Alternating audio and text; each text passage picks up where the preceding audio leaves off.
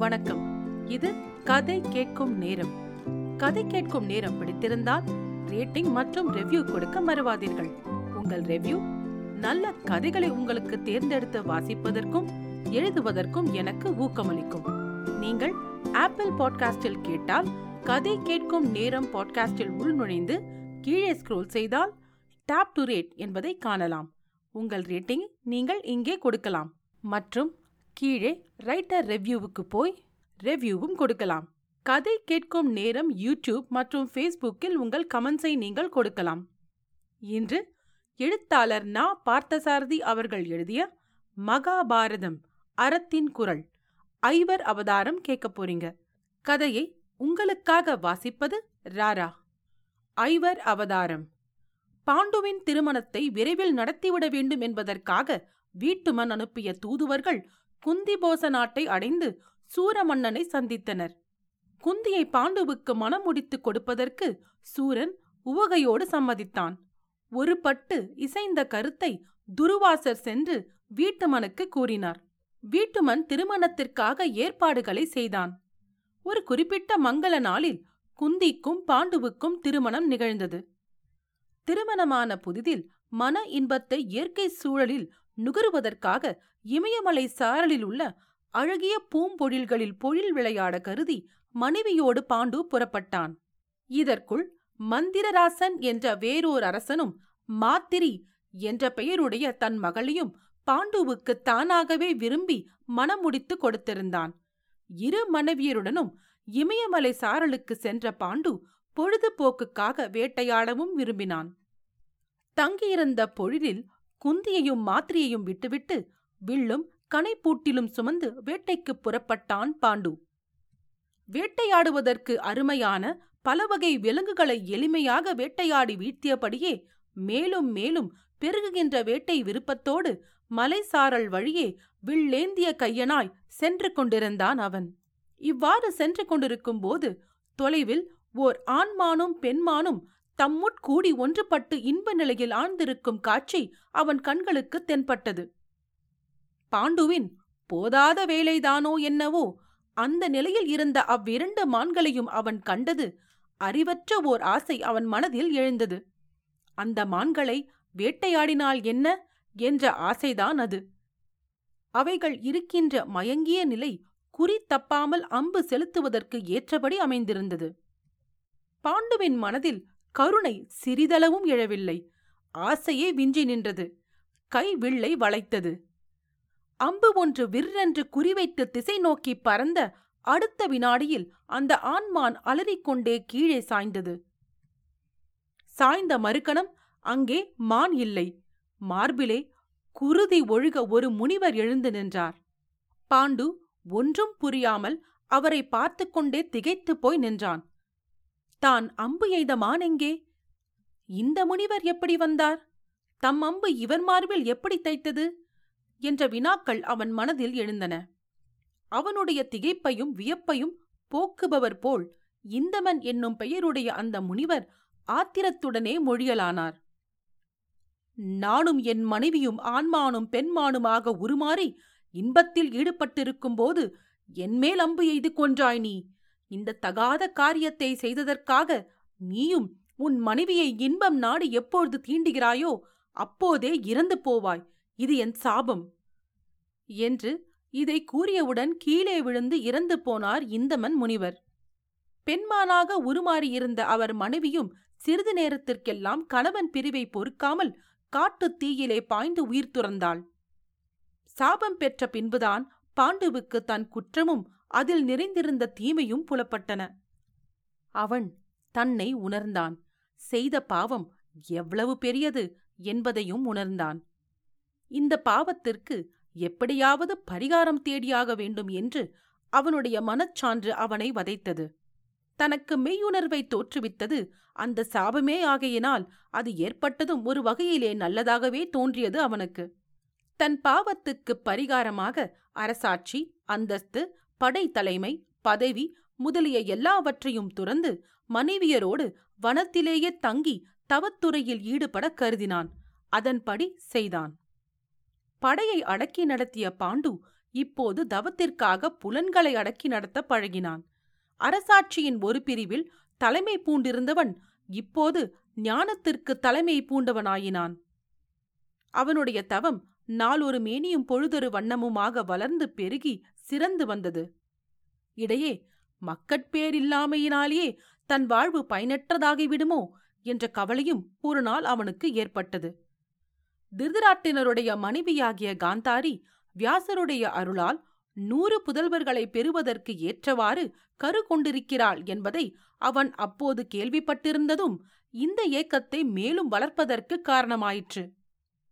குந்தியை அழைத்து காந்தாரி கருவற்றிருக்கும் செய்தியையும் தன் ஏக்கத்தையும் கூறத் தொடங்கினான் பாண்டு.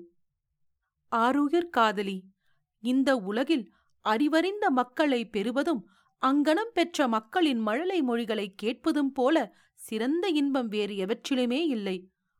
ஆனால் என் தீவினையால் நான் அடைந்திருக்கின்ற சாபத்தை நினைத்துப் பார்த்தால் இந்த பிறவியில் மக்களை பெற்று மழலை கேட்கும் இன்பத்தை நான் அடையாமலே இருந்து விடுவேனோ என்று எனக்கு தோன்றுகிறது. மக்கள் இன்பத்தை நான் அடைவதற்கு உன்னால் ஏதேனும் உதவி செய்ய இயலுமா குந்தி? உள்ளம் உருகும் சொற்களால் குந்தியிடம் வேண்டிக் கொண்டான் பாண்டு. கணவனின் இந்த உருக்கமான வேண்டுகோளை கேட்டபோது தனக்கு துர்வாசர் கற்பித்து சென்ற மந்திரத்தின் நினைவு ஏற்பட்டது குந்திக்கு. தான் சூரியனை சேர்ந்தது கர்ணனை பெற்று ஆற்றிலை விட்டது. ஆகிய இரண்டு செய்திகளை மட்டும் கூறாமல் துர்வாசருக்கு பணிவிடை செய்தது தொடங்கி அவரிடம் வரம் பெற்றது வரை எல்லா செய்திகளையும் பாண்டுவிடம் விவரமாக கூறிவிட்டாள் அவள்.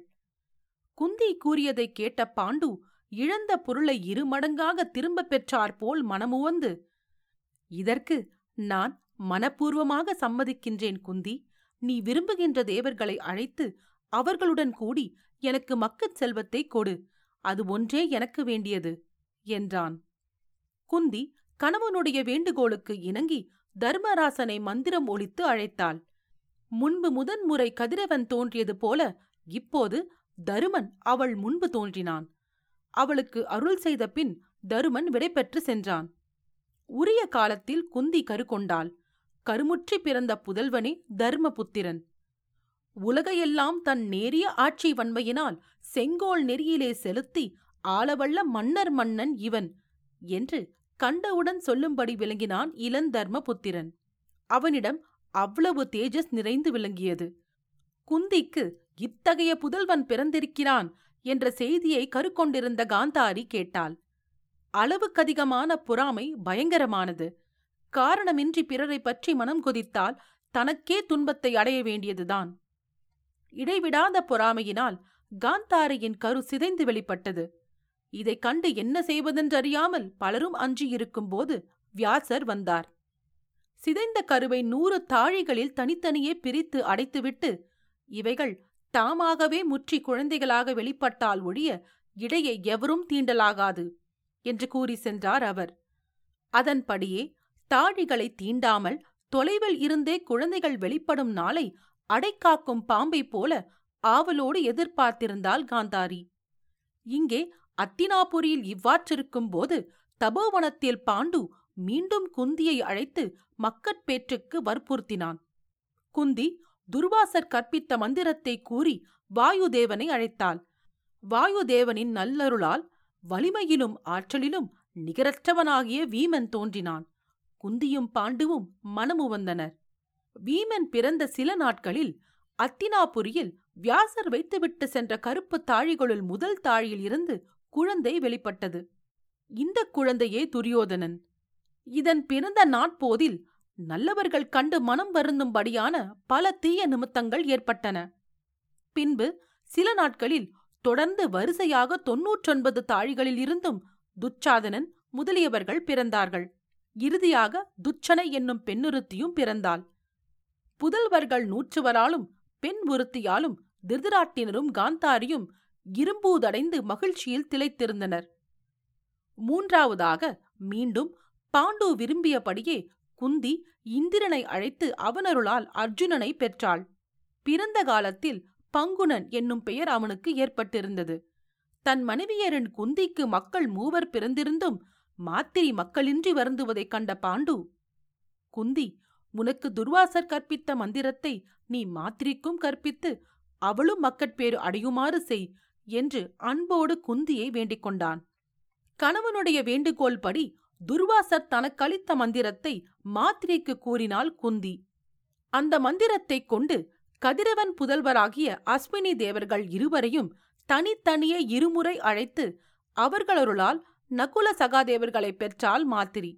புதல்வர்கள் ஐவரை அடைந்த பாண்டு தான் செய்து வந்த தவத்திற்கே பயனை பெற்றவன் போல் உள்ளமுவந்தான் பாண்டு குந்தி மாத்திரி ஆகியவர்கள் மனதில் மகிழ்ச்சி வளர்ந்ததைப் போலவே பாண்டவர்கள் ஐவரும் வளருங்குருத்து என கொழுத்து வளர்ந்து வந்தனர். தக்க பருவத்தில் முனிவர்களைக் கொண்டு குடுமிகலை மங்களமும் முன்னூல் மங்களமும் செய்வித்து புதல்வர்களை கலைப்பயிற்சி மேற்கொள்வதற்கேற்றவர்களாக்கினான். தபோவனத்து வாழ்க்கையின் இனிய சூழ்நிலையில் முனிவர்களாகிய ஆசிரியர்கள் கற்பித்த பல வகை கலைகளிலும் தேர்ந்து திகழ்ந்தனர் பாண்டவர். மகாபாரதம் அறத்தின் குரல் ஐவர் அவதாரம் கேட்டதற்கு நன்றி. கதை கேட்கும் நேரம் பிடித்திருந்தால் ரேட்டிங் மற்றும் ரெவ்யூ கொடுக்க மறவாதீர்கள். உங்கள் ரேட்டிங் ரெவ்யூ நல்ல கதைகளை உங்களுக்கு தேர்ந்தெடுத்து வாசிப்பதற்கும் எழுதுவதற்கும் எனக்கு ஊக்கமளிக்கும். உங்கள் நண்பர்களுக்கு கதை கேட்கும் நேரத்தை பகிருங்கள். கதை கேட்கும் நேரம் யூடியூப் மற்றும் ஃபேஸ்புக்கில் உங்கள் கமெண்ட்ஸை நீங்கள் கொடுக்கலாம். நன்றி ராரா.